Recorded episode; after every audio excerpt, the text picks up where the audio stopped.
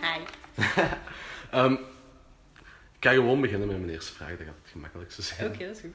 Ehm, ja, je bent ehm, relatief bekend om het zo te zeggen van uw Girls Go Boom nu. Vrij relatief. Relativeert die relatief, maar... Maar je bent al sinds heel muzikaal bezig en zo. Ehm zet je ook echt muzikaal opgegroeid? Eh, eigenlijk totaal niet. Ehm, oh ja, mijn, mijn, mijn ouders hebben alle twee niets met muziek, dus ik ben niet een van die mensen die als zesjarige in een plattenkast gedoken heeft of zo. Ik ben gewoon al als puber zelf op zoek gegaan naar muziek dat ik cool vond. Wat dat als 15-jarige obviously Green Day en zo van die shit was. Ehm, en ik, ik ja, altijd heel gefrustreerd geweest over wat voor shitty muziek dat er op café gedraaid werd. En eh, zo is dat een beetje geëvolueerd. Maar eigenlijk ben, ben ik maar echt into muziek of... Allee, laten we zeggen, actief mee betrokken sinds dat ik in Gent woon, wat dat nu ja, nog geen twee jaar is eigenlijk. Maar ik ben ook wel echt naar Gent verhuisd daarvoor. Ja. Dat was toch wel een belangrijke reden eigenlijk ook. Ja. Ehm, daarvoor, ehm, wacht, je hebt gestudeerd in Leuven. Ja, dat klopt. En daarvoor, eh, waar woonde je toen? toen In Roeslaren. Dat is... Ik heb geen idee waar dat is. Dat is, eh, dat is eh, West-Vlaanderen, dat is een half uurtje van Kortrijk. Ja, Ja. ja, daar, ja, nogthans die kanten, daar is normaal toch ook wel redelijk muzikaal, zou ik denken. Niet in Roeslaren. nee, ja, Kortrijk is eh, op zich wel een interessante Mhm. stad. eh, muzikaal, maar echt bij mij... En ook, oh, Roeselare heeft echt zo'n tekort aan een, aan een goed jeugdhuis of zo. Ja. Dus ik heb... Nee, nee, of nee, er is echt niet veel te doen. Dus eh, dan ben ik in Leuven studeren en dat was een mega wijze stad om daar student te zijn, maar... Oh ja, er is daar eigenlijk ook aan... Je hebt daar Typo en dan heb je daar zo één jeugdhuis aan muziek De soja. de sojo. Ehm, maar er is daar eigenlijk ook anders niet zoveel aan de hand. Dus eh, nee, dan ben ik eigenlijk gewoon echt eh, doelbewust naar Gent verhuisd. Wat dat een immense goede cafécultuur heerst, waar dat je soms op een donderdagavond moet kiezen tussen drie gratis concerten. en eh, ik vind dat allemaal de max. Ehm, maar ja, je zit ook totaal niet van de kant van Leuven dan. Dus waarom heb je dan toen beslist van ik ga in Leuven studeren en niet bijvoorbeeld hier in Gent? ja, omdat ik dus eigenlijk de eerste twee jaar in Kortrijk gestudeerd heb aan Ah. Want hey, dat is zo van het systeem, dat je Mhm. studeert daar twee jaar en dan stroomt je door naar Leuven. En ehm, ik heb niet beter veel, ik had nooit beter veel geld thuis. Dus mijn mama zei, je studeert eerst twee jaar in Kortrijk, want dan kun je pendelen. hey, en dan moeten we even nog geen kot betalen. Ehm, ja, Alleen moest ik naar Gent kunnen gaan, like dat alle West-Vlamingen naar Gent gaan studeren, dan had ik dat gewoon gedaan. en dan was ik hier al vroeger geraakt of zo. Maar nee, ja, Leuven was cool. Ieder zijn mening daarover. Dat is groots.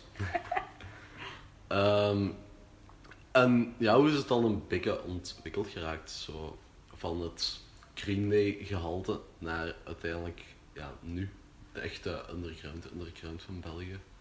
Ah, ja, wat is de underground van België? Dat is ook zo'n term. Ik weet niet wat dat precies betekent. Ehm, ik zal het anders verwoorden. Dus van Green Day naar de dingen die je weinig tot nooit op de radio gaat horen. ja, de dat je- niet winstgevende misschien. Ja. Ehm, ach, ja, dat weet ik niet precies. Dat heeft, gewoon veel, vaak, eh, dat heeft veel te doen met gewoon opgroeien en eh, blijven op zoek gaan naar nieuwe dingen en niet blijven vastzitten. Wat dat je wel merkt dat wel veel mensen hebben dat ze zo vast blijven zitten in de muziek dat ze leuk vonden Mhm. toen als ze 16 waren. Het- Weet wel, zo'n die 40ers die niet over New Wave. Ja. Zo van die mensen.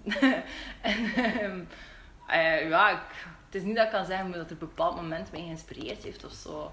Maar ehm, ja, ik ben altijd ook gewoon heel erg eh, bezig geweest in, eh, met, met feminisme en gewoon equal rights en al die dingen. Dat is gewoon allemaal zaken die mij heel erg nauw aan het hart liggen. En into eh, punk en subcultuur en alles wat dat zo wat tegendraads is. En alhoewel dat mijn leven eigenlijk totaal niet zo was, maar dat was wel de shit waar ik naar luisterde en over las en zo altijd hoopte dat ik in een of andere coole scene ging terechtkomen.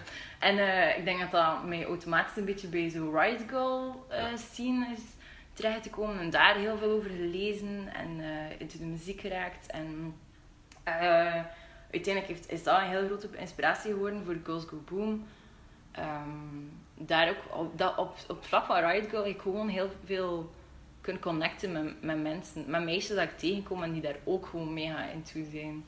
En eh, dan eigenlijk gewoon ja, verhuizen naar Gent en zo allemaal van die gekke noise bands tegenkomen. Dat je eerst denkt van, what the fuck is dat? Eh, ja, en, en dan zo, wow, er zijn... Dat is blijkbaar gewoon een scene. Alleen het Belgische noise is echt gewoon... Oké, ja, ze haten dat al die bands dat gezegd dat een noise scene is. Ze gaan er totaal niet mee akkoord. Maar laat me gewoon even voor de max zeggen dat het wel zo is. En uh, ja... Dus ik denk dat je mijn muzieksmaak zo een beetje kunt combineren met zo die, de feministische punk mhm. riot girl shit, waar ik zelf um, dus dingen in organiseer.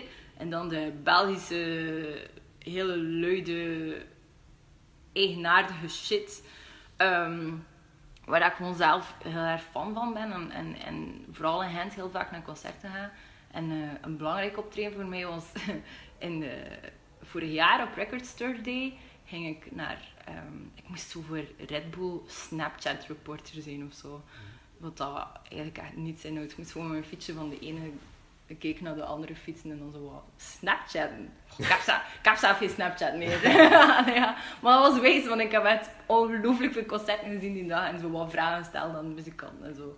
En dan uh, uh, ik heel graag, dan ben ik naar de, het Live Vasta Jong uh, concert geweest. Die hadden speciaal iets in elkaar gebotst voor de Record Store Day en dat was in het huis waar dat de meeste mensen van Live Vasta Jong, of toch al sinds Joppe, mm wonen. dat is een heel oud mega oud herenhuis dat waarschijnlijk een beetje uit elkaar aan het vallen is. En dan was, ik denk, Crowd of Chairs aan het spelen in zo'n veel te kleine living. Zo allemaal op elkaar gepropt. En er, was zo, er komt daar zo een ongelooflijk geluid uit, die echt gewoon massas verblaast. En er kon er maar zo twintig man binnen eigenlijk, om het te zien. En dat, dat was midden in de namiddag, maar heel dat kot was donker en gruzelig en vuil. En de muziek was magnifiek en geweldig. En ja, dan dacht ik echt wel, fuck de vooruit. Of whatever concert dat ze daar aan het organiseren zijn. Deze is de shit.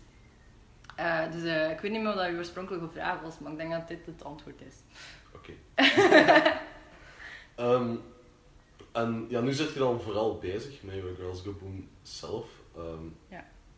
Zeg daar misschien eens over wat dat je daar juist mee doet eigenlijk.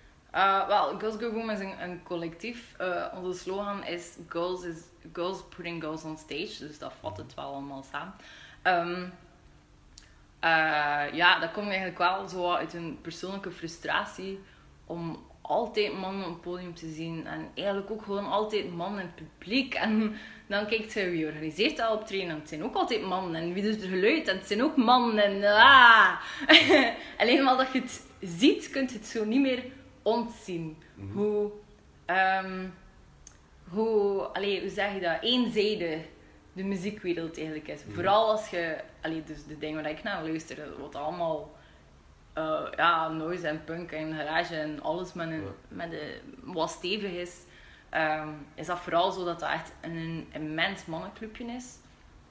En er is daar, allee, er is daar geen uh, duidelijk of pasklaar antwoord op waarom dat, dat is. Het, het, het, lijkt mij niet dat meisjes minder geïnteresseerd zijn in de muziek.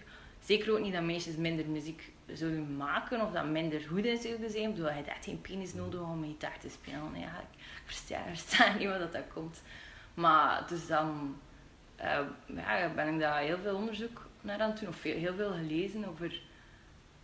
En blijkt ja, heel die, die bandcultuur wat dat, volledig, wat dat typisch is aan, aan onze muziek, zou ik maar zeggen. Hey, gewoon een hoop hasjes die in een garage beginnen muziek spelen. En daar groeien er dan fantastische bands uit. Ehm, dat is helemaal anders dan hip-hop cultuur, waar dat muziek op een volledig andere manier gemaakt wordt. Dat is blijkbaar iets typisch mannelijk.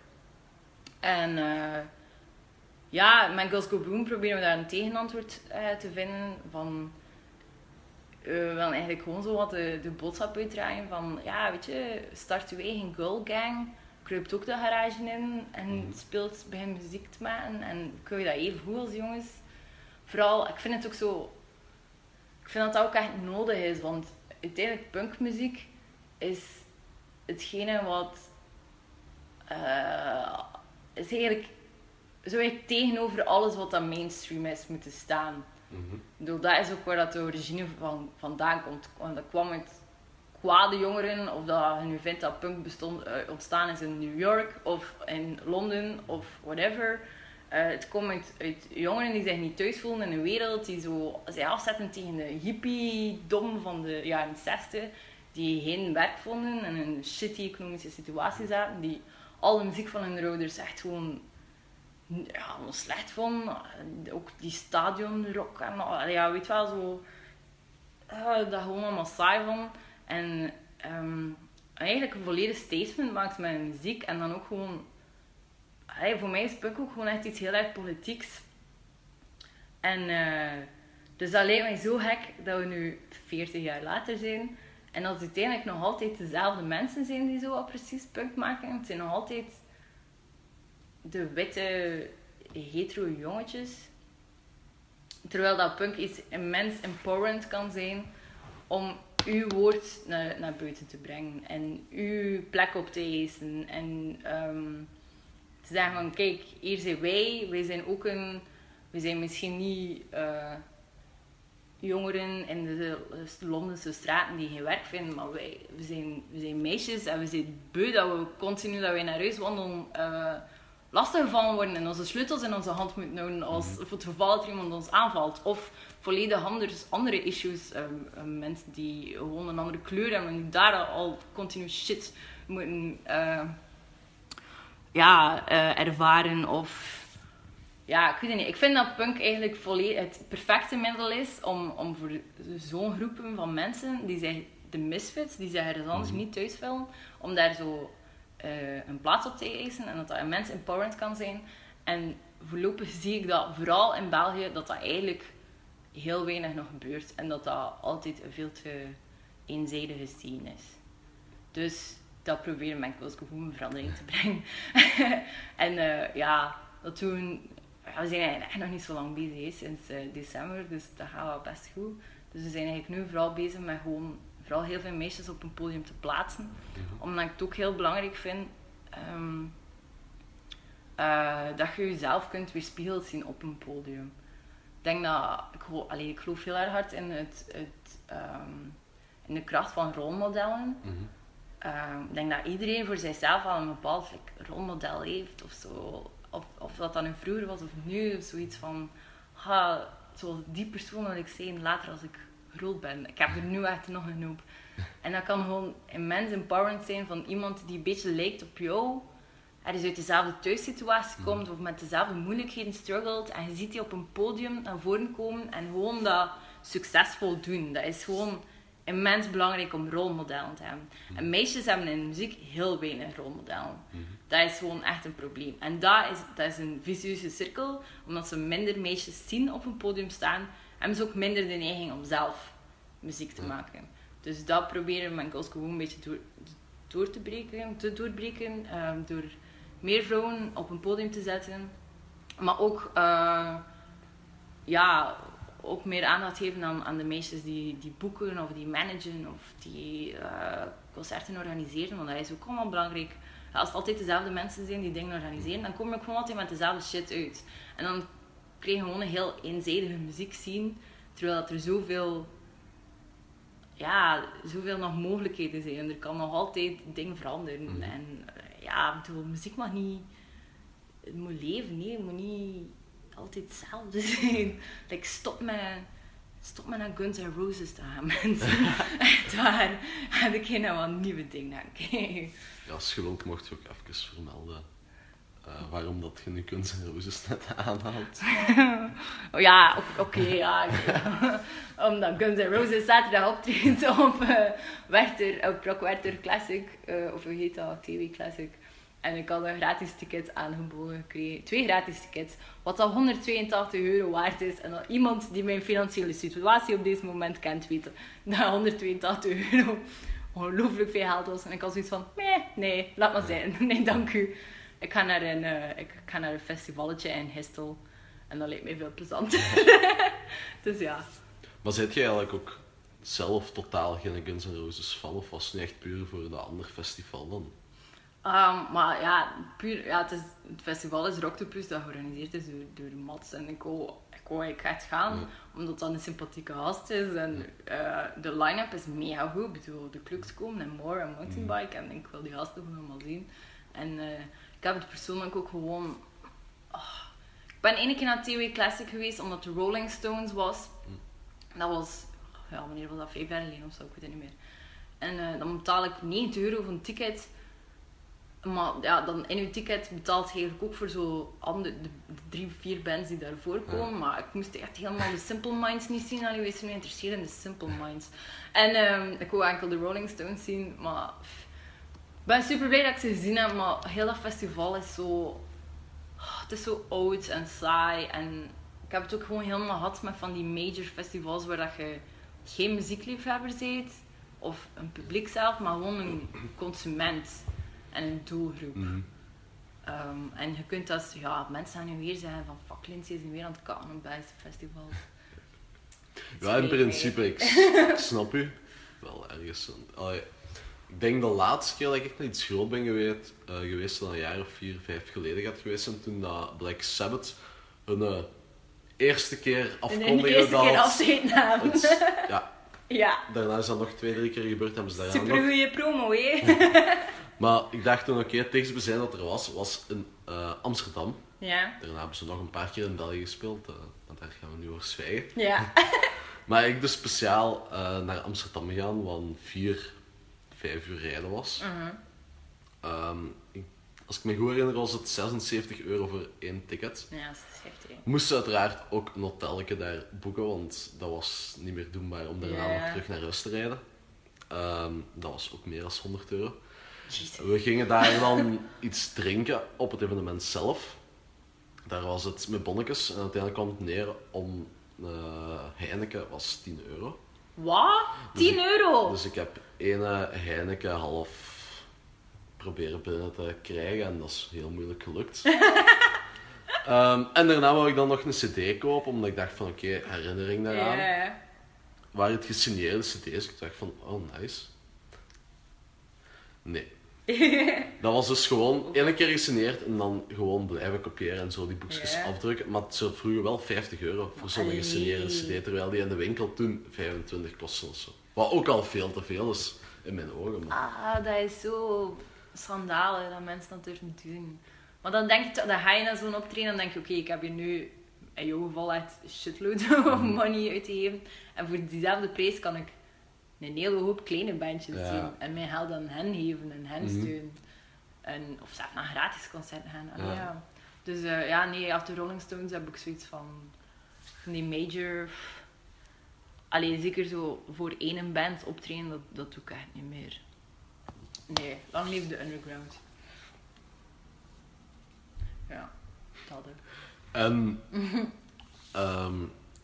jij zit wel de trekster van Girls Boom, om het zo te zeggen, maar je zit daar ook niet alleen in, want je hebt, Ja, ehm, je hebt in Gent en in Rotterdam ja een klopt. basis zitten. Ehm, hoe, ja, hoe is daar eigenlijk, hoe zet je die mensen uh, tegenkomen of hoe heb je beslist Ja. van ik ga met die mensen daar samen iets mee doen? Um, Girls Go Boom is eigenlijk ontstaan tussen, tussen met mij en Juliana. Ehm, en dat kwam omdat wij eh, master culturele studies deden in Leuven. En als eh, culturele studiestudent moet je als op je eindwerk een evenement in elkaar steken. Ehm, maar dat hoeft geen evenement te zijn in real life. Dat mag ook een evenement zijn dat je gewoon uittekent op papier en je budget maakt en je subsidiedossier zo zegt, aanvraagt en bla bla bla. Het is kei saai en je leert er echt niets van. Dus ehm, wij zijn willekeurig in groepjes gestoken geweest en dan kwam ik eh, bij eh, Juliana te- terecht, die Braziliaans is en een, een tien jaar ouder dan ik eigenlijk. Hoewel dat nu eigenlijk echt totaal niet zo zijn. nee, geen tien jaar, ze is, ze is zeven jaar ouder dan mij. Ehm, en alhoewel dat zij eigenlijk dus in volledig andere omstandigheden opgegroeid is, hadden wij volledig dezelfde muzikale achtergrond. Mhm. Als in dat we alle twee super tot waren van Riot Girl. Maar dat ik misschien zo ietsje later op de scene in toe was. En dat zij dus wel effectief zo nog zines aan het sturen was. Ja. En voor de eerste keer L7 op MTV zag. En, eh, zo. en ja, we hadden elkaar echt gevonden. En dan hebben wij dus we zoiets van, wij gaan gewoon echt een evenement in elkaar steken. Ook al is de deadline super kort en hebben we eigenlijk geen geld. Maar dan, dan hebben we tenminste iets gedaan. Ehm, dus hebben wij de eerste Girls Go Boom dan eigenlijk georganiseerd. Um, dat we iets wilden doen voor Internationale Vrouwendag. Dus dat was een evenement op een budget van 350 euro. Wat dat letterlijk een subsidie van KLeuven Leuven van 250 euro was en 100 euro aan koekjes dat we verkocht hebben. Dus het, het, het, het, het, kon niet meer, meer grassroots worden dan dat eigenlijk. Het was echt super DIY. En uh, dan hebben we ook ja, een bandje geboekt en gewoon vooral, het was heel erg studentico's. Mensen die studeerden aan de KU Leuven of in onze master die iets creatiefs waren, bezig waren en die dat gewoon kwamen doen. En dan zo aan open mic en al. Maar dat was, dat was een kei cool event. dat was mega nice. Uh, we hebben dat dan voorgesteld uh, als ons eindwerk aan onze professor, die ons daar grandioos heeft mee uitgelachen. ja, we zaten zo... Uh, er waren andere mensen die zo evenementen organiseerden als, als zijn de openingsevent voor het Treinmuseum in Schaarbeek, waar dat ook het koningspaar ging afkomen. En die hadden een budget van 10.000 euro om iets te doen. Maar dat evenement is er uiteindelijk wel nooit echt gekomen, weet je. Dat was gewoon allemaal uitgetekend op papier. En, uh, en wij hadden zoiets van, ja, maar ja, hey, wij hebben het wel effectief gedaan. Oké, we zijn Sabam vergeten te betalen. En dat was zo wat stom, maar nu, hebben het, nu weten we wel dat we dat nooit meer gaan Hey, you live and you learn. Nee, was ons echt massas aan het uitleggen. Uh, Jan Batens verstaat het DIY-concept uh, niet. Maar nu zijn we twee jaar later, uh, later en ik zou heel graag professor Batens, als je dit hoort, uitnodigen naar een van onze Girls Go Boom concerten. Of het nu in Gent of in Rotterdam is, of je weet wel, we hebben een redelijke extensieve kalender. Um, maar dus, dus zo is begonnen met ik en Juliana en onze eindwerkje. En dan hadden we een jaar later, um, gingen we naar een optreden in de NAB. Met Ititanita, ook mm -hmm. een goede band. en uh, ik was net mijn werk kwijtgeraakt en ik zat zo in een shitty situatie. En uh, dan hebben we beslist van, kijk, dit is het moment, hey, Girls Go Boom, dat is een te nice concept om te laten liggen. Er is nood aan, want er zijn zo goede girlbands in Engeland en in Amerika. En uh, er is daar echt zo iets aan het opkomen met meisjes die echt gewoon in plaats oppezen in muziek en ook zingen over topics die relevant zijn. En in België is het allemaal zo nog zo stilletjes en zo saai. Dus um, en we beslisten om er dan uh, mee aan de slag te gaan en Girls Go Boom in de echte wereld te brengen. En uh, dan een, een, paar maanden later, ik was dan aan het vrijwilligen in de Kinky. Uh, zei er iemand tegen mij, je moet echt een Jessica ontmoeten, want uh, jullie zitten zo wat op dezelfde mm. page. Um, en dan heb ik, uh, ik afgesproken met Jessica en dan hebben we pizza gegeten en heel veel bier gedronken. En dan was zij aan het vertellen over dat zij een, eigenlijk een eigen project aan het opstarten was. Dat heet toen V-Rouw, dus mm. vrouw, maar zo met AUW. En um, dat was heel gelijkaardig aan wat dat wij wilden doen. Dus dat was iets van, hey, in de betekenis van sisterhood en al die shit, uh, gooi je het gewoon samen. En, uh, dus ik denk dat zij letterlijk de dag daarna naar Rotterdam verhuisde of zo. Dus dan hebben we beslist van, oké, hij doet Girls Go Boom in Rotterdam, wij doen Girls Go Boom in Gent. En uh, dat is, ja, en, en, zo, zo komt dat. Zo, zo komt dat dat wij nu internationaal bezig zijn en dat mensen zo altijd iets zeggen van, wow. Maar nee, ik, allee, ja, ehm, dat komt dus zo. En eh, dat is nice, omdat we dan veel meer uh, grond hebben om mee te werken. En um, goed bands kunnen uitwisselen met elkaar. Mhm. Er zijn in België helaas heel weinig girlbands op dit moment. Ik hoop dat er daar um, veranderingen gaan komen. Uh, dus uh, is het wel goed dat ik via Jessica in Rotterdam dan wel van heel veel Nederlandse bands contact mm heb en zo. Dus ja, voilà, daarom. ja, oké. Okay. Um, ik neem aan dat dat al heel veel van uw tijd in beslag zal nemen, Girls Go Boom. Mm um, maar wat doet je daar langs dan nog allemaal van bezig uh, jobs al dan niet betaald? uh, ja. um, ja, ik ben dus vooral bezig met Girls Go Boom, als ik daar hoofd van hen ben en programmeer en bandboek um, en communicatie doe. Uh, daarnaast ben ik gewoon vooral bezig met schrijven. Uh, dus ik schreef voor Red Bull Music. Wat dat vet is, want allee, dat is een beetje stom, want Red Bull is echt Sorry, sorry, sorry Francis en Karel, maar ik vind Red Bull niet zo'n cool merk. maar die gasten betalen mij om te schrijven voor muziek, wat dan een redelijk uitzonderlijke situatie is. En dat ik de max vind. En, um, en dat doe ik heel graag. En daarna, ja, ik, ik schrijf het. Ik denk dat ik gewoon ik denk dat ik 80% van mijn tijd gewoon kan zien als ik ga naar concerten, ik organiseer concerten, ik schrijf over concerten. Dus ik schrijf ook over uh, voor Luminous Dash, waar hij bij schrijft, was. en uh, af en toe voor Indie Style. En, en af en toe gewoon randomly. Whoever wants to publish me. ja, op laatst stond je ook in de morgen. Ja, ja. dat was eenmalig toevallig, of? Dat was één, ja, dat was, ja, dat was eigenlijk een ad hoc stuk. Ik had gewoon een opiniestuk geschreven over Hyperfest. Mm omdat die uh, ja, Impelt Nazarene geboekt hadden, wat dat een ongelooflijke homofobe, sexistische, anti... Het zijn gewoon, allee, het zijn gewoon geen nice guys. ze, ze stinkt ook niet onder stoelen of banken. Ze zeggen ook openlijk in interviews dat ze anti-moslim zijn. Dat ze die allemaal weg willen. Ze schreef lyrics als uh, I raped her because I didn't want to waste a good erection. Mm It's not cool, guys. It's niet oké.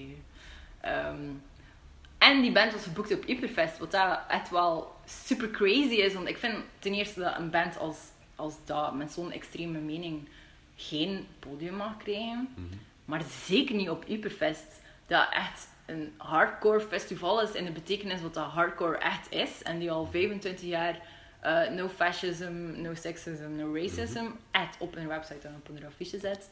Die een modern music tent hebben, waar dat die um, allemaal standjes hebben en lezingen geven en films vertonen dat maken hebben met feminisme, met uh, ecologie, veganisme. Mm -hmm. uh, allemaal gewoon, allee, Hyperfest is gewoon super links. Ik bedoel, ik krijg niet meer linkser dan Hyperfest.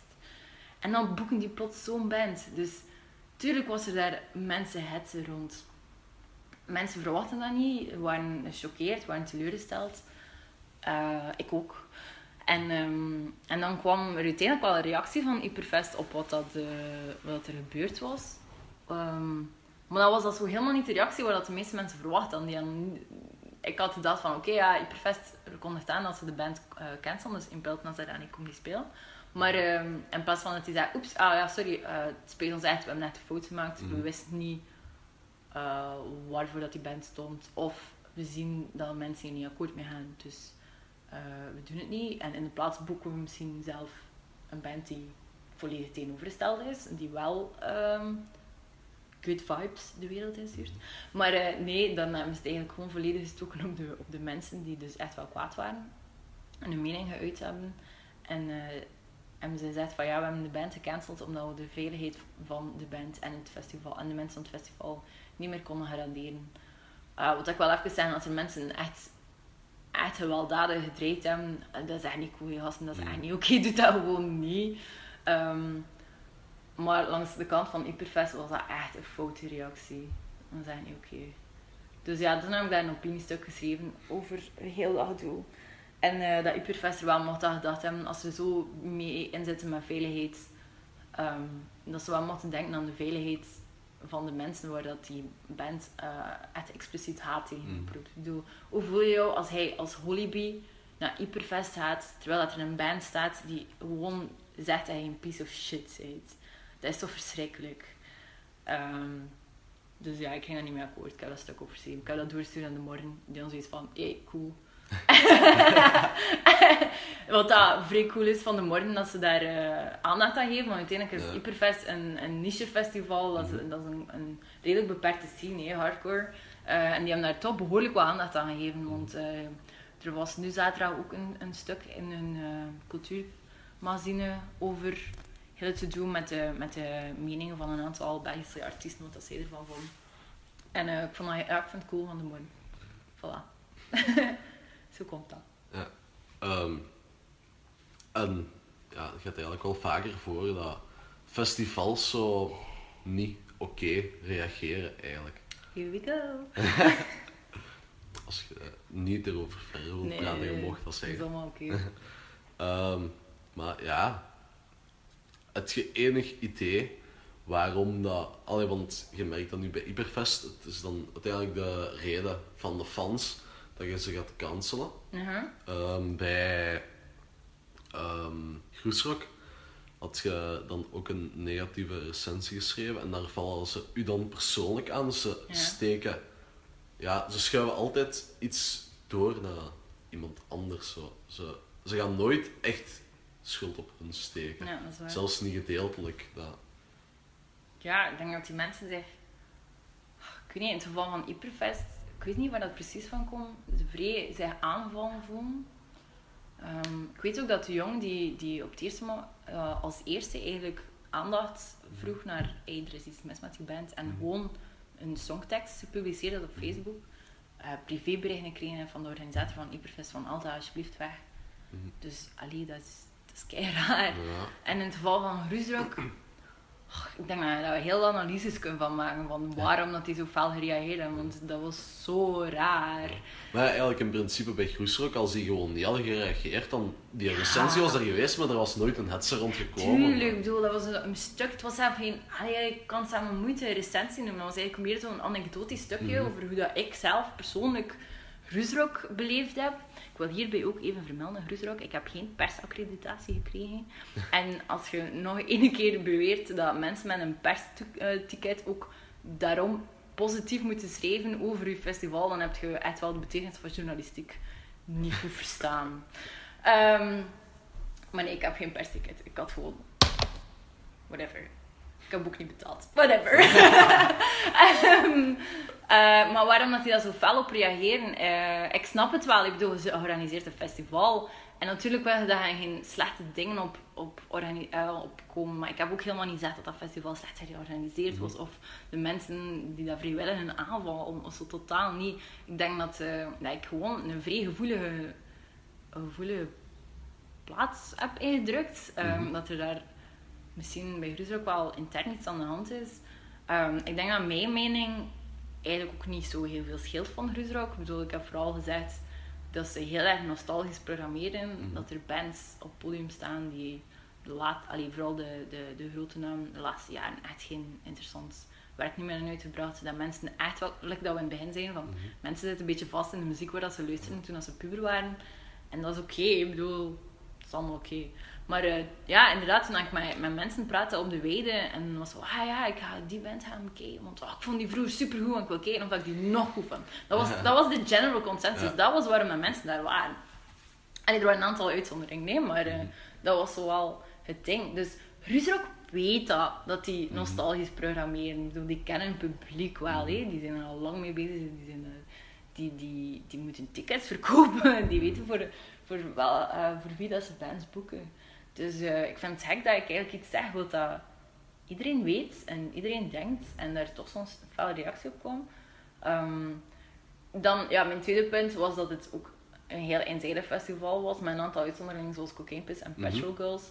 Ehm, zijn het vooral nog altijd de white straight boys die het voor het zeggen hebben. En ehm, ja, dat, dat, mensen komen sowieso kwaad vanaf dat je gender issues opbrengt. Dat is het gewoon. Uh, vanaf dat je iets probeert te doen aan de status quo en dat te veranderen, zijn mensen op hun tenen getrapt. Maar daarom ga ik niet stoppen met dat te doen. Dat is hetgeen wat we nodig Ja. hebben. Ik bedoel, mensen werkten vroeger ook 60 uur een week voordat er iemand zei van hm, misschien is dit geen goed idee. En dan waren ze ook, mensen ook eerst kwaad. Weet je, dit is hoe dat verandering komt.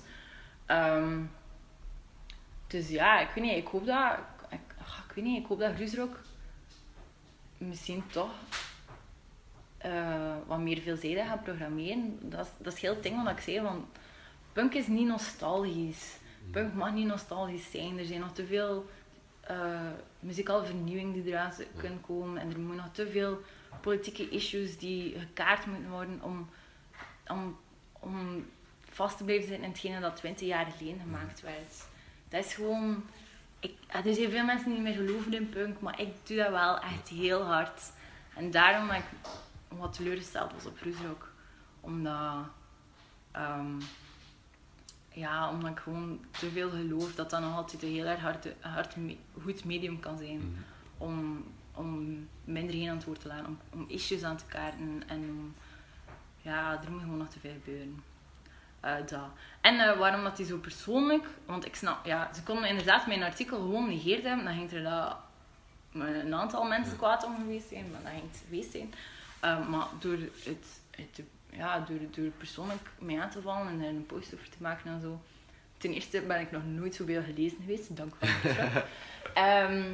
ja, anders ging dat gewoon, allee, publiceert gewoon de positieve recensies. ja. Als je dat wilt, uh, publiceert wat de knak en de morgen publiceert dat we dan letterlijk jullie persberichten gekopieerd, die aan alle twee de magazines aan hetzelfde artikel geschreven. Um, uh, dus die konden eigenlijk echt heel makkelijk naast, naast hen gelegd hebben. Mhm. Of mij gewoon persoonlijk een berichtje gestuurd hebben van hé, hey, ik vind dat niet zo cool. Um, dat ik geen probleem mee had hebben. Maar uh, het ding is dat ze mij echt, allee, fuck, dat was echt zo'n rare dag. Ik ben echt overal op Facebook publiek getrashed geweest. Mhm. En um, dat mensen niet akkoord zijn met mijn mening. Hey, oké, het is een mening. Dat is, dat is, dat is wat dat discussie uh, um, hangsteekt en dat is wat we nodig hebben. Maar mij persoonlijk trash, ik, bedoel, ik heb iemand gehoord die zei, oh ja, uh, ten eerste, hij een stomme naam. Dus ik kan niet luisteren. Dus alles wat hij zegt is bullshit. Ik zo, hij nu echt begin kan op mijn naam. nee, op wat staat dat nu? Uh, maar ook mensen die echt heel, eigenlijk best wel daden dreigingen posten van de volgende keer smijt van je podium of ik hoop dat ik u tegenkom in een moshpit zodat ik u eigenlijk in elkaar kan slaan. Um, Oké, dat gaat zelfs al redelijk ver. Dat gaat, dat gaat behoorlijk ver. Ik vind, ik vind dat eigenlijk echt gewoon... Allee, met niemand mag doen. Alleen, mm. dat is echt niet, niet cool. En ik ben ervan overtuigd, en dat ik nu weer tegen, tegen de kans geven en weer mensen niet akkoord zijn met mij, maar ik ben ervan overtuigd dat moest een man, en misschien wel iets oudere man geschreven hebben, ditzelfde stuk geschreven hebben, um, dat, er, dat de mensen nog altijd niet akkoord zijn gaan met het stuk, maar dat de belediging niet zo persoonlijk ging geweest mhm. zijn. Uh, dat is gewoon, ja, het is een, het is een, het is een mannenclubje, het is hun scene. En voor dat in, in hun ogen een buitenstaander daar iets, um, er iets op komt te zeggen, um, dat, dat, ja, dat, ging duidelijk, dat ging er duidelijk niet af. En die hebben er echt, uh, niet enkel Groesrock zelf, wat immens onprofessioneel was, maar ook de fans. Um, ja, dat is gewoon smerig, gasten. dus uh, ja, ik weet niet. Jullie mama heeft jullie niet zo opgevoed. voilà. um, Ik wil ook nog even zeggen dat ik wel 3 euro voor een pintje betaald heb. maar, um, ja. Maar in het begin schreef je dus, dus die dingen eigenlijk allemaal voor al je websites waar je dat gratis voor deed. Ja. Denk je nu ook dat dat iets te maken mee gaat hebben dat je de, bij Red Bull betalen schrijft of hoe is dat dan net gekomen? Uh, wat bedoel je, wat heeft er te maken met het feit dat ik voor Red Bull schreef? Dat je zo van die controversiële artikels hebt geschreven die ook wat publiciteit in kranten hebben gehaald. Ah, ik weet niet, want het is niet dat, het is niet dat Loop, ah ja, die schreef voor Red Bull Music. Allee, dat denk ik nu eigenlijk echt Nee, ik bedoel omgekeerd. Um, hoe, hoe zijt je zelf bij Red Bull Music binnengeraakt als ah, betalend okay. recensent? Oké, oké. Ehm, ik, ik werkte vroeger voor Radio Modern. Dus mhm. dan um, organiseerde ik daar zo van die retrofiches vol mhm. met zo mensen in jurkjes met polkadutjes en zo. en dat was dan, nee, ik heb daar mijn stage gedaan en dan ik daar, uh, nadat ik afstudeerde, daar blijven werken. Dus daar heb ik heel veel geleerd over hoe dat je een evenement in elkaar steekt, over dat je dat communiceert. Mm -hmm. ik zeker dat Cosco Boom eigenlijk misschien niet zou bestaan, moest ik dat daar allemaal niet geleerd hebben. Um, uh, ja, en dus uh, Jill, bij wie dat ik toen uh, mijn stage deed en daarna uh, mijn collega werd, um, werkt nu volledig als freelance copywriter, als zelfstandige. dat is ook echt een ongelooflijk fantastisch schrijfster. En die, die helpt mij gewoon af en toe nog een keer aan een opdracht of zo. Die, die staat gewoon zo. Mm. Die is eigenlijk nog altijd een beetje mijn stagebegeleidster. en die doet eindredactie voor Red Bull. En die was bezig aan een interview met Ititanita. En die had zoiets van, er is iets te kort. Ik heb zo nog wat um, info nodig om zo een inleiding te schrijven over die band. Dat was voor The Final Frontier. En um, ze zei van, ja Lindsay, je zit nu toch hele dagen in Liège. ik ken al die band. Zeg me een keer iets. En dan ook zo wat dingen gezegd en uh, wat info geven. En... Um, dan zei ze, ah ja, maar ik ga je gewoon doorsturen naar Red Bull, dat ze, dat ze jou gewoon op pad sturen mhm. om over muziek te schrijven. En ja, een uur later belde meneer Red Bull mij. En, um, En dan ben ik bij geschreven voor Red Bull Music. Voilà. Ja, dat is wel cool. Ja. Je ziet dat gewoon soms... Soms, ja, dat zijn... Ik kunt daar niet veel aan doen. hè. Dat was nu gewoon heel toevallig Ja. eigenlijk, ja. En die had, ik had toen nog een blog en die had mijn blog gezien en die zei van, ah, het is wel een coole schrijfstijl. Ja. Dus voilà. En eh, sindsdien mag ik mij zo een beetje een professioneel schrijfster noemen of journalist, wat dat wel nice is. Maar eigenlijk, het schrijven zelf is dan begonnen bij uw blog. Maar het schrijven zelf, maar ja, ik heb gewoon... Ik bedoel, ik heb taal en letterkunde gestudeerd omdat ik Mhm. gewoon mega into... Kijk, gewoon een mega boekennerd was toen ik 18 was en nu wist wat ik gewoon doen met mijn leven.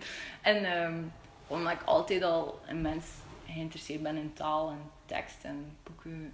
En ik heb altijd zo wel wat geschreven. Ik heb eigenlijk vooral tijdens mijn studies geschreven over, over boeken. Heel veel Mhm. boekenrecensies geschreven. Eh, voor verschillende websites, ook voor de zondag. het, het, het meest saaie papieren medium om gepubliceerd te worden. Maar die betaalde mij wel ook om... Ik had zo een terugkerend eh, stukje waar ik een, eh, een boek in reviewde.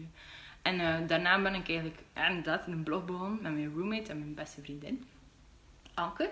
En eh, eh, Je mocht ook de naam even die heet Wolf. Ja, maar ja, de blog is Ja, nu zo iemand offline. heeft. Ja, dus dan zijn we een, een blog beginnen omdat wij ook gewoon, ik weet niet, heel veel. Eigenlijk komt het uit de frustratie met een vrouwenmagazines en wat voor Mhm. bullshit dat- dat de Flair en allemaal publiceert en wat voor boodschappen dat er naar meisjes gestuurd worden van ah, ten eerste, je moet er altijd appetijtelijk uitzien. Eh tweede, eh, je staat in het eh, teken van wat dat een man leuk vindt. Met zo 36 tips om zijn, zijn niet, libido aan te Ja. of zo. En ten derde, je bent een consument. Want er wordt continu, of dat nu gezichtscrèmekes of de nieuwste mode, het wordt, er wordt continu dingen aangesmeerd in die boekjes. Wij zijn daar immens mee gefrustreerd. En dan hebben we een blog begonnen om zo gewoon te schrijven over feministische issues. eh, ook persoonlijke dingen. Ja, we hadden eigenlijk echt geen idee waarover we gingen schrijven. Het is ook echt super eclectisch geworden. En eh, dan ben ik zo over muziek beginnen schrijven. En dan vond ik dat zodanig plezant dat ik Mhm. meer en meer over muziek ben beginnen schrijven. Eh, maar de blog ligt nu eigenlijk wel even plat, omdat Anke aan het vrijwilligen is in een vluchtelingenkamp in Belgrado. Dus als ze ooit nog een keer terug naar huis komt, dan denk ik dat we, dat we misschien zo'n keer, ik weet niet, de layout gaan veranderen of de naam of whatever. En zo een keer helemaal opnieuw gaan beginnen. Maar nu heb ik toch geen, ja, nu schrijf ik voor, voor andere Mhm. media en eh, is er niet echt gewoon van een eigen blog te hebben. Terwijl het wel super cool is om zo iets te hebben dat volledig Mhm. van, van jou is. Ja. Ja. dat is wel nice. Dus ik denk dat het wel een beetje door Wolf komt, ook dat ik mezelf zo meer ben identificeren als, oké, ik schreef. Ehm,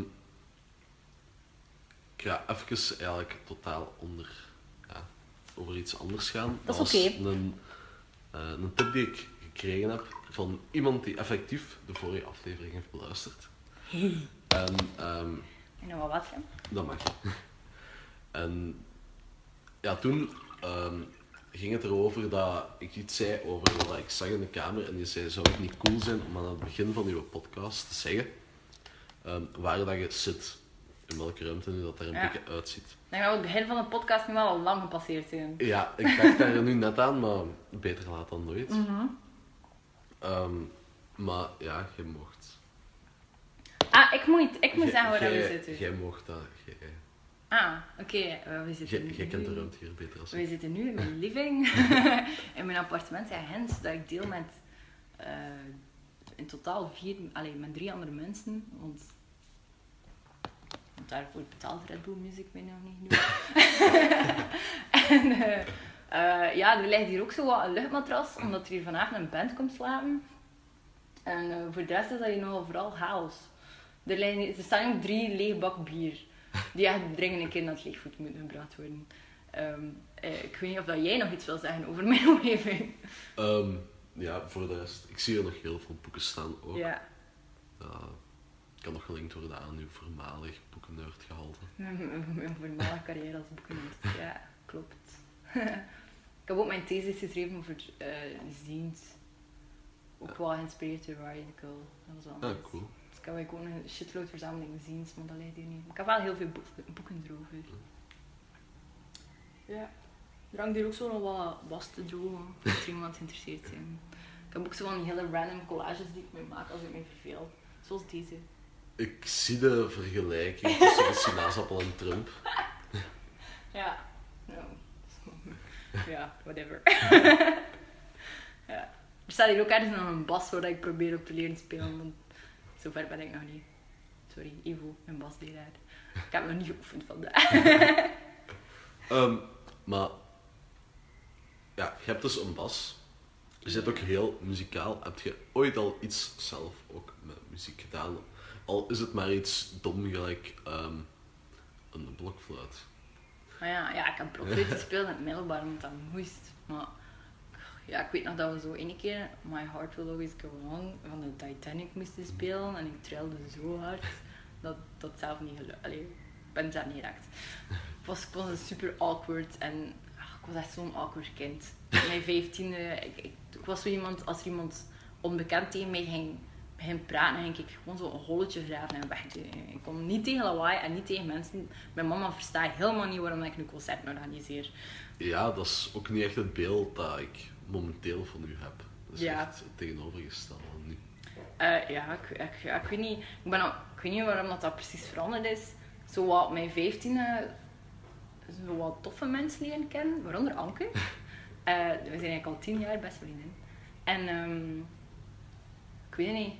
Kreeg zo'n lenzen, dus toen was ik ook niet meer zo het meisje met de bril. Dat zit er ergens ook wel psychologisch heel veel aan. En eh, dan zo wat beginnen uitgaan. Hè, ja. en dan heb ik een persoonlijkheid ontwikkeld. Dat had ik eerder nog niet. En dus nee, maar ik heb eigenlijk nooit iets gedaan met muziek. Ehm, zelf muziek spelen ik totaal niet. Dus eh, nu ben ik bas aan het leren spelen, omdat ik zo'n hypothetische girlband heb.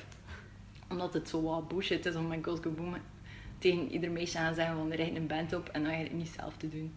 Dus eh, ik heb ook een, een, een, een gitarist die aan het leren gitaar spelen is en een drummer die aan het leren drummen is. Dus ooit komt het wel in orde. En heeft de band ook al een hypothetische naam? Of... Ja, ja. De band heet Kuthumeur. Wat dat een goede naam is, maar ik, ik, eh, ik mocht van de drummer nog geen Facebookpagina maken.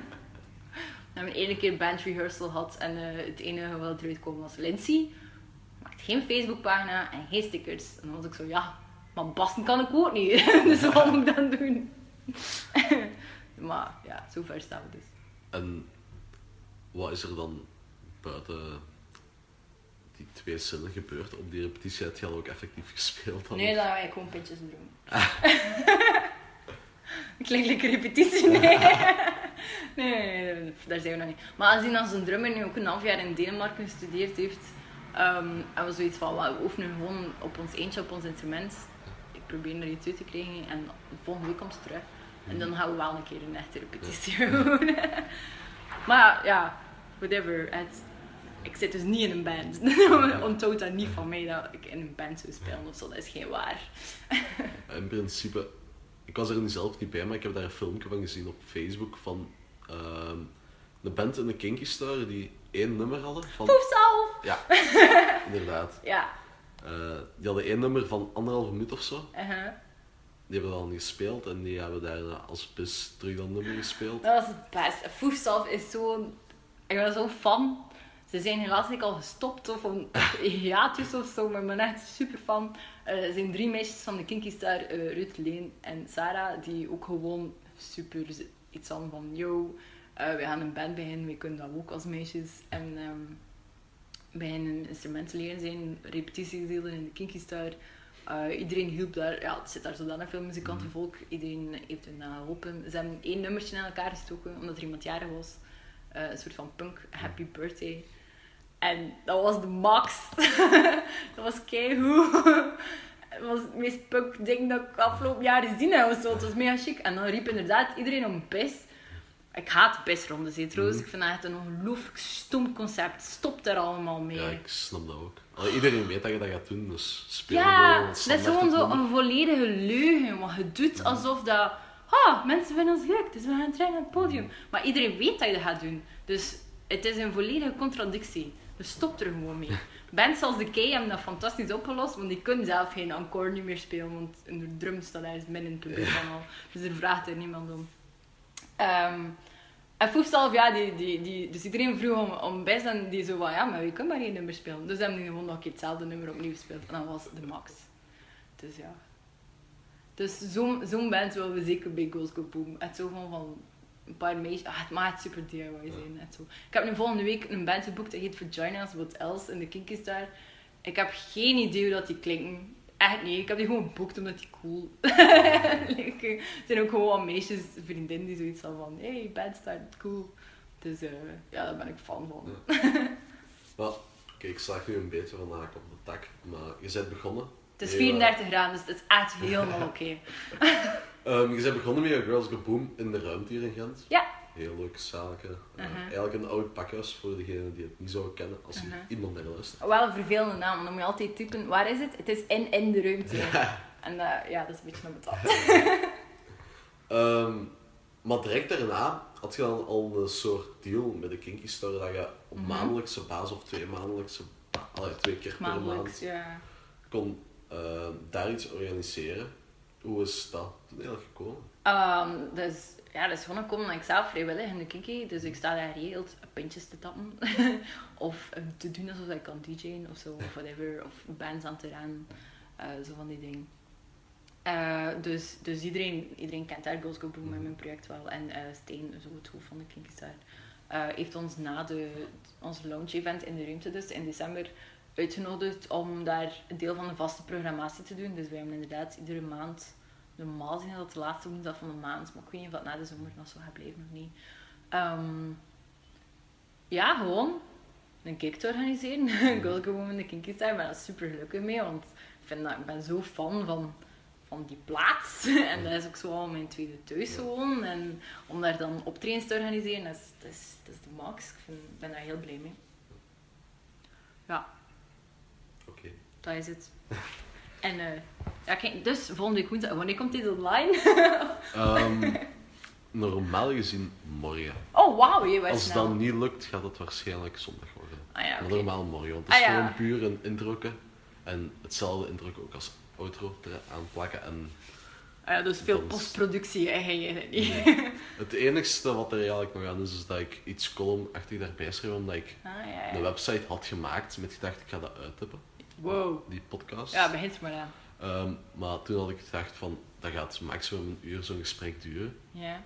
Het eerste gesprek dat ik heb gedaan duurde dan al twee uur. Ja, het eerste gesprek was ook Frederik de Bakker. Ja. um, en dan heb ik beslist van oké, okay, we gaan het gewoon een podcast houden. Maar ja, ik heb de website nu, dus er moet nog iets getipt worden. En schreef ze dan een introotje. Ja. Ja, ik ga dat zien. Um, uh, ja, ik wilde dus zeggen, dus de volgende Ghost Go Moon in Kinky Star is uh, 28 juni, dus dat is volgende week woensdag. Ja, dat denk ja, het. met Vaginas What Else en de Vaporellas. Ja. Voilà.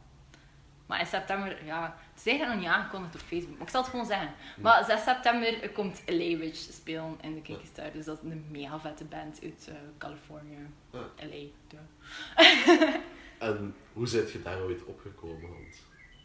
Uh, ja, maar het ding is dat je eenmaal dat je bezig bent met het, het, organiseren van concerten en je putting your name out there en zo, Mhm. leer je wel mensen kennen en gewoon boekingskantoren die ons die weten wat dat wij doen, Mhm. want het is wel redelijk afgebakend. Allee, het is redelijk duidelijk wat voor muziek dat wij boeken en het feit dat er meisjes in moeten zitten. Ja. Dus, uh, dus dan contacteren die soms ons wel van, hey, vette band voor jullie.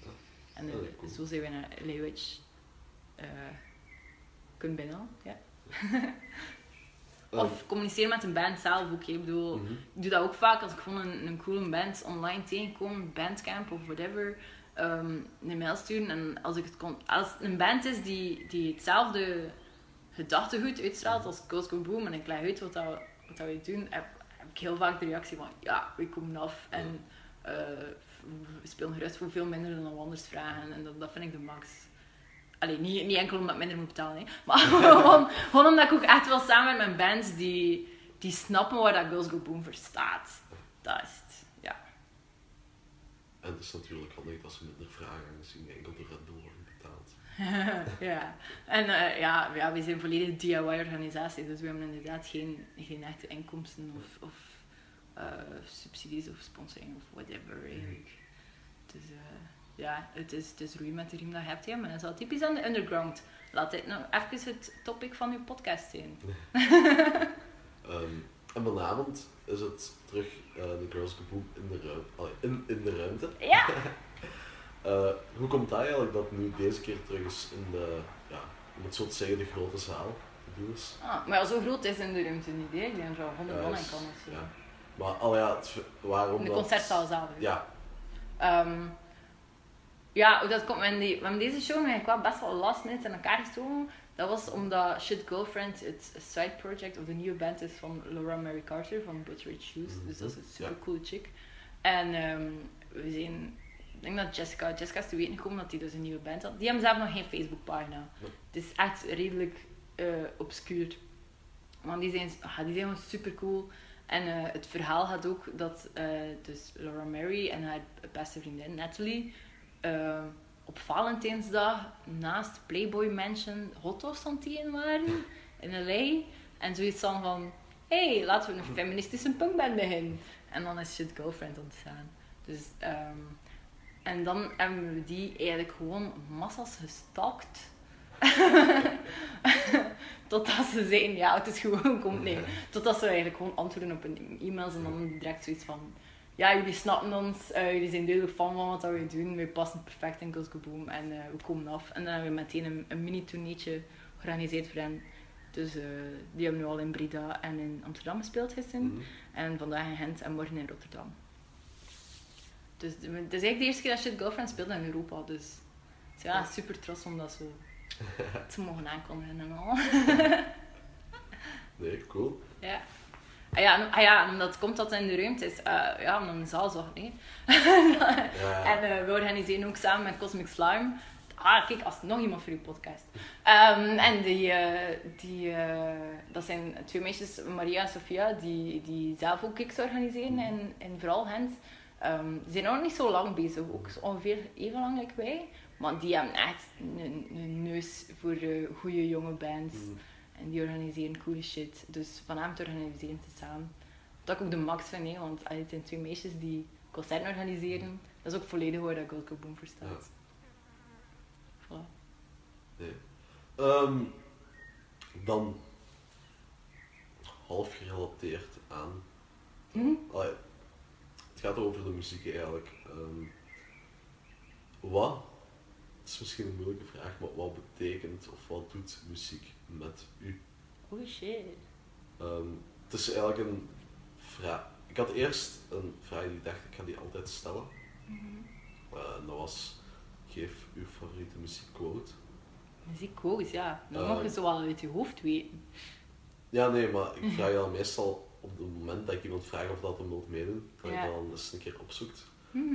Ehm, de vorige keer was dat niet gebeurd en toen is hij gewoon het zijn eigen beginnen vertellen over wat muziek voor hem betekent. En ik dacht van oké, dat is ook wel cool. Ja. Dus vanaf nu vraag ik dat. Oké. Dus wat muziek betekent voor mij. Ah, Dat is, zo, dat is zo moeilijk uit te leggen. Want het, het moeilijke aan muziek beschrijven, of daarover schrijven, of whatever, is dat je, je muziek beschrijft in, in, in, andere, in een ander medium dan de muziek zelf. Mhm. Ik bedoel, je antwoordt niet met een ander geluid. Wat dat je niet hebt als je een boekrecensie schrijft, Ja. bijvoorbeeld. Ehm, dus ik, ik denk dat dat zoiets diep menselijks is, muziek, dat dat heel moeilijk is om, om te omschrijven. Ik denk dat er ook gewoon heel weinig mensen niets hebben met muziek, zelf al Mhm. doe je daar eh, niets actiefs mee. Ehm, maar muziek voor mij, hetgeen dat ik heel belangrijk vind, en waar ik vaak discussies over heb met mijn lief, is dat ik heel erg eh, belang hecht aan het eh, verhaal achter de band en wat dat de Mhm. band uitdraagt. Ja. Ehm, muziek is ook heel erg belangrijk om, om mensen samen te brengen, zeker in een kleine scene of zo. Dat, dat heeft... Ik heb al zoveel coole mensen leren kennen omdat ik bezig ben met muziek en dingen organiseer. En dat is al iets dat heel belangrijk is voor mij, om gewoon like-minded people te ontmoeten. Ehm, dus ja, voor mij, voor, ja, voor, voor mij is het heel belangrijk dat een, een band iets te zeggen heeft over de wereld. En ehm, ja, kijk, ben weer al de politieke kant op aan het gaan maar er zijn te veel issues om aan te worden. En een band die eh, muziek als medium gebruikt om daar iets over te zeggen, ehm, Dat vind ik heel belangrijk. Ja. Maar ja, het is echt moeilijk. Maar ik denk dat dat wel weer is. Ik denk, ja. En dat, dat het ja, mensen samenbrengt. Maar dat klinkt nu zo echt zo heel flauw. Maar dat is wel. En nu gewoon amuseren. Je bedoelt, naar goed, con- wat is er plezanter dan naar een goed concert gaan? Ik kan me echt niets inbeelden. Hè. Zo wat sigaretje roken, pintje drinken, concertje gaan, mega wild gaan. Dan zo pauze, terug zo wat gaan praten met mensen. Mensen leren kennen, sowieso. Dat je sowieso hebt op kleine gigs. Nog een bandje. Ah man, echt, ik doe dat drie keer in de week. Ik ga het nooit beu worden. Het is max. Beantwoord aan uw vraag?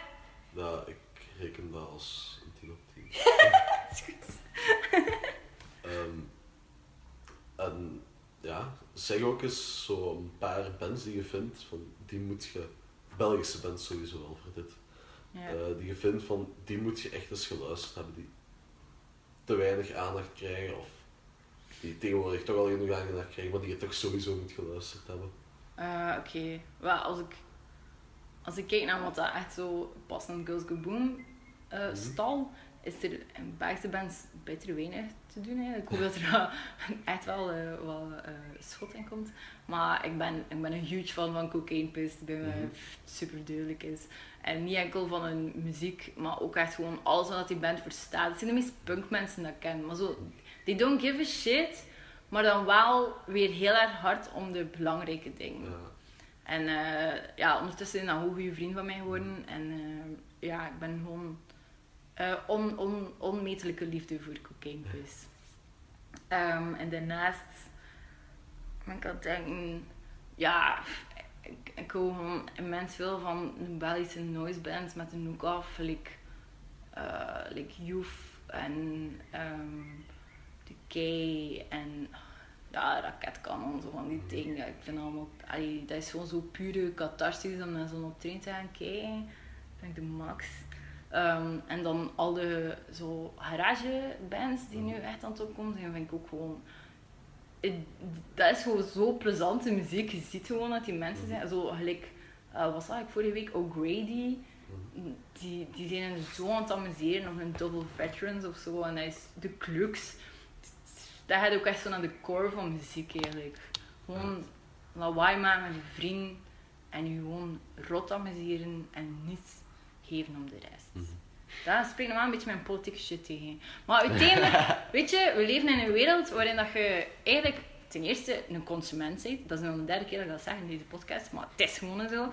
En waarin dat je gestuurd wordt langs alle kanten om te gaan studeren, werk te gaan vinden, eh, te trouwen, kinderen te krijgen, meer consument maken.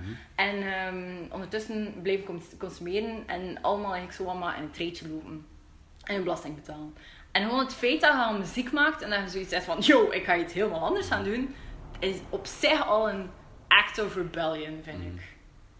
Dus eh, ja, dat is, dat is ook hetgene dat je merkt als je praat met mensen die into muziek zijn. Dus daarom heb ik nog nooit, denk ik, zoveel vrienden gemaakt heb sinds dat ik erop... sinds dat ik al bezig ben met Girls Go Boom, is die... Je, je merkt dat die mensen hun waarden anders liggen. Ja. Die, die hechten veel meer belang aan, aan een vriendschap, aan mooie dingen, aan je amuseren, aan vrij zijn, dan de mensen waar ik samen in het middelbaar zat, bijvoorbeeld. Dus eh, ik, kan, ik kan instant heel, heel snel ehm, connecten met iemand.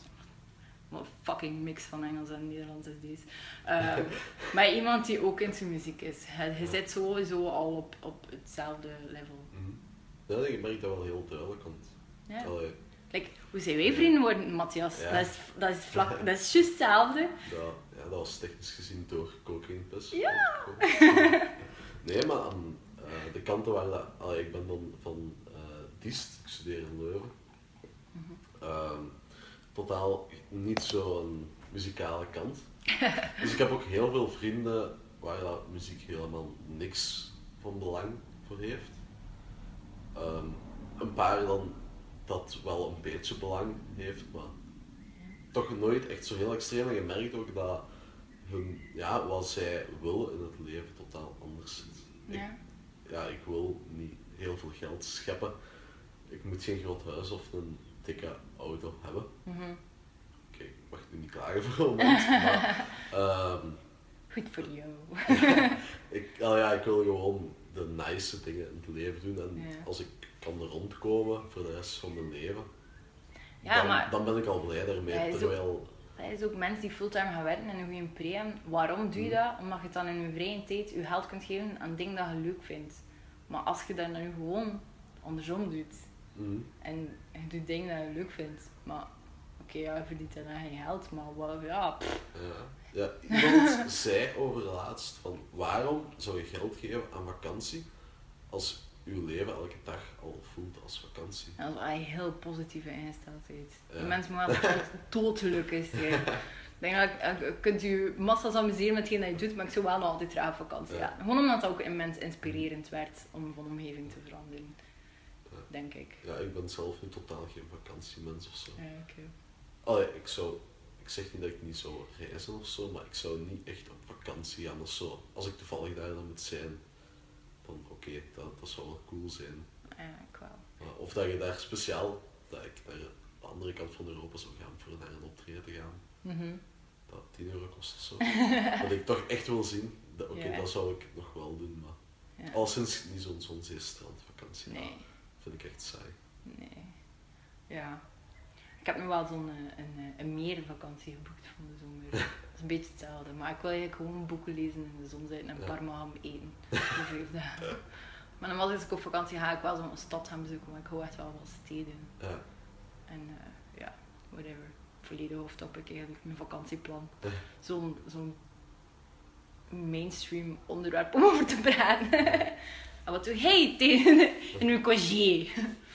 En dan heb je altijd mensen die antwoorden met wij gaan naar. En dat vind ik zo eng. Mensen die zo op volledig random vragen antwoorden met wij. Van hallo, heb jij geen persoonlijkheid meer of zo? Alles functioneert nu in het... eh, ik ben een koppel. Ik ben deel van een koppel. Ja. Ik moet nu ook denken aan eh, de pa van iemand die bij mij in het middelbaar zat. Die werkte op een bank, dus hij had ook niet te klagen qua inkomen. Mhm. Maar vanaf maandagavond was hij al aan het uitkijken naar het weekend.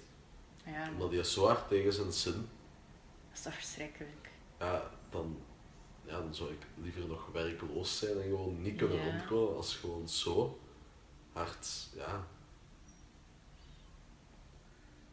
Ja, ik weet, ik weet niet. Ja, als hij, natuurlijk, als hij zin hebt om, om te ondersteunen, verandert dat wel dat de zaak.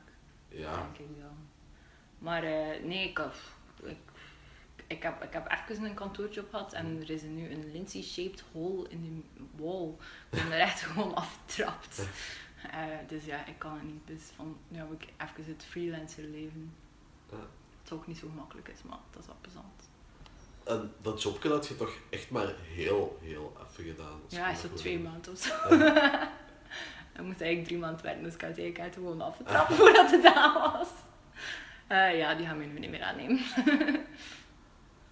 Dat kan ik geloven, ergens. Ja. En toen ben ik wel Go Boom gaan organiseren toen dat Ja. gedaan was. Prioriteit. Prioriteiten, voilà. Nee, oké. Ehm, ik heb nog één vraag en daarna zal ik u laten en dan kunt je alles... En dan kunnen we naar het optreden gaan, vragen. Ehm, ja, wat is het zotste dat je ooit al hebt meegemaakt? Zo'n heel standaard vraag. Of een leuke anekdote, zoiets. Eh, pff. En dan moet ik wel echt goed nadenken. Het is niet dat ik een muzikant ben, dat ik zo van die zotte tourverhalen heb of zo. Hè. Ja, in principe, eh, ik kan een heel zot ding. Allee, ik kan er zo meer over vertellen. Sommige zijn niet voor op het internet te verspreiden. Sommige verhalen zijn ook zo maar echt grappig als je de persoon kent Mm. die zo eh, de hoofdrol speelt. Mm. Maar ik kan, ik kan mijn, eh wat hoor, ik kan mijn Breda Bart verhaal vertellen. Dat, dat mag. Oké, dus. ik vertel wel graag verhaaltjes, dat is nu wel waar. Ehm, dat, dat was dus dat ik zei van we willen Jessica leren kennen en we hebben pint gedronken en pizza gegeten en beslist dat we gingen samenwerken. En dan de week later eh, was er een gratis festival in Breda, dat Breda Bart heet. Dus zijn we daar met eh, vier, dus ik, Jessica, eh, Juliana en Helena, die ook mee aan het doen, ehm, daar naartoe geweest om zo wat teambuilding te gaan doen of zo wat bandjes te gaan checken. Weet wel, was gewoon te amuseren.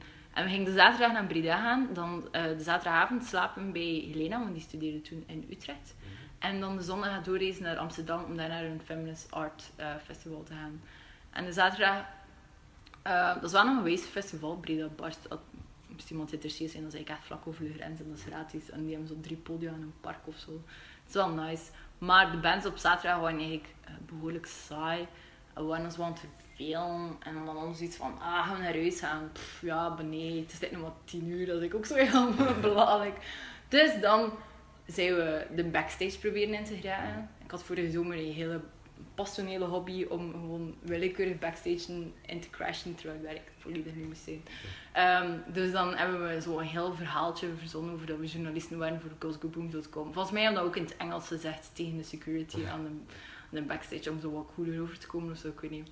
Maar dat waren zo twee Hollandse vrijwilligers van dat dorp die het helemaal niets hebben met dat festival. weet je, die hadden zoiets van, wel een naam van een band dat ik weet zelf niet wat. En die hadden zoiets van, ah, is dat, een, is dat een band? Ja, ik denk het wel, ja. en dat is binnenlaten.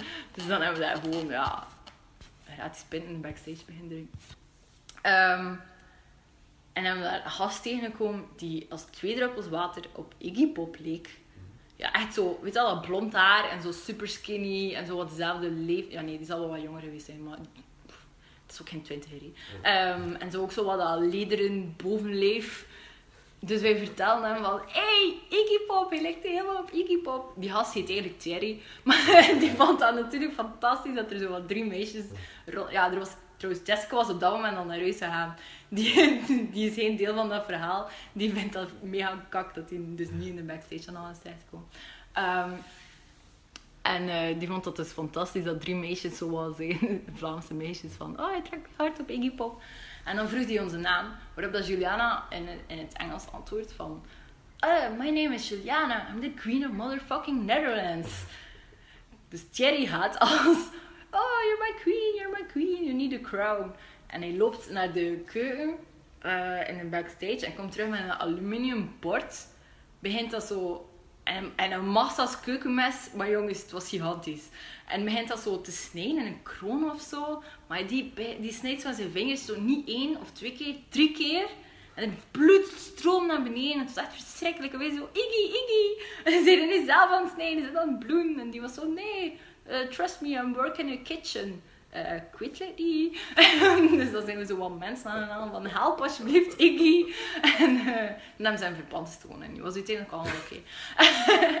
en uh, is Juliana uiteindelijk ook nog haar kroon gekregen die wel vol bloedvlekken ging. Dus ze was meer Bloody Mary dan Juliana van de Nederlanden. um, en uh, ja, op deze manier, uh, met heel onze Iggy en gratis pinten zijn we in de backstage, zijn we natuurlijk volledig de trein naar Utrecht gemist. Dus dan zaten we vast in Breda. En zoiets van shit, we kennen hier niemand. Moeten we nog een oplossing vinden? Uh, beginnen rondvragen. Dus allereerst aan Iki of dat we een slaapplaats ergens konden hebben. Of uh, dat er nog iemand naar Utrecht reed. Ja, dan, dan werd het wel heel snel duidelijk dat we dus niet in een backstage moesten zijn. Maar dat vonden ze like, nog niet zo erg. En um, dan hebben wij uiteindelijk een gratis vier sterren uh, een kamer in een viersterren hotel gekregen in Breda. Een fest, dat de fest, een festival geboekt had voor een band, maar die dat uiteindelijk niet nodig hadden. Dus we zijn eigenlijk volledig onterecht in backstage gecrashed en we hebben een gratis hotelkamer gekregen om te slaan. Dat was wel cool. Maar de dag daarna hadden we wel beloofd om de vulzakken uh, mee te helpen. Omdat we zoiets van, ja, we gaan iets doen. Dus ze hadden zo nog mensen onder een vuilnis te rapen. Dus we hebben dat gedaan. Dus we zijn nu bij Amsterdam geraakt. En hebben we nog, nog een dag daarna gebleven. Ze moesten vrij lachen, we waren zo, zo vuilnis aan het op. Maar echt wel zo met zo'n stok, dat je zo'n kneeptang, zo'n vuilnis moet opruimen. En dan waren ze zo van, ah, ik wist niet dat journalisten ook vuilnis raapten. uh, ja, dan zijn we daar nog gebleven. Dan hebben we wel backstage pasjes gekregen. Dan kregen wij nog een hele dag gratis eten en drank. Dat was nice. En dan heb ik uiteindelijk nog gitaar gespeeld bij de Kei en heeft je daar nog gitaar gespeeld bij Titanic heb ik mijn lief leren kennen. Voilà, dat is eigenlijk, dat is eigenlijk de origin story van uh, ik heb mijn lief. ja, um, cooler als het gemiddelde verhaal. Oké, ik ben blij dat ik uh, in de opdracht geslaagd ben dan. ik denk niet dat dat nu zo'n soort verhaal was, maar dat was wel een goed weekend. Dat was echt een goed weekend. ik had er al sinds bij willen zijn als ik het zo hoor. Dus. Ja, kijk, als we volgend jaar naar Brida Bars gaan, zit je ook uitgenodigd, Matthias. dat is goed. Nee, ehm, dat, ja, dat was denk ik alles wat dat ik wilde vragen. Als Oké. jij zelf nog graag iets wilt zeggen, Mag ik een aankondiging maken voor Girls Go Boom? dan mocht je. Oké, want we hebben op 1 september echt wel een, een mega, zo een groot, cool evenement waar ik super trots op ben. Want ik heb mijn drum line-up samengekregen. Dus op 1 september is het terug in, in de ruimte te doen. Eh in Gent met eh, op de affiche Cocaine Piss, Petrol Girls en Dream Nails. En ehm, er komt ook een expo aan te pas en ehm, er gaan films vertoond worden. En het gaat gewoon mega feminist punk shit party worden tot de max zijn. Voilà, dat is het. Nee, oké, goed. Ehm, ja, dan ga ik u bij deze laten en dan kunnen we direct ja, naar in, in de ruimte Ja! trekken.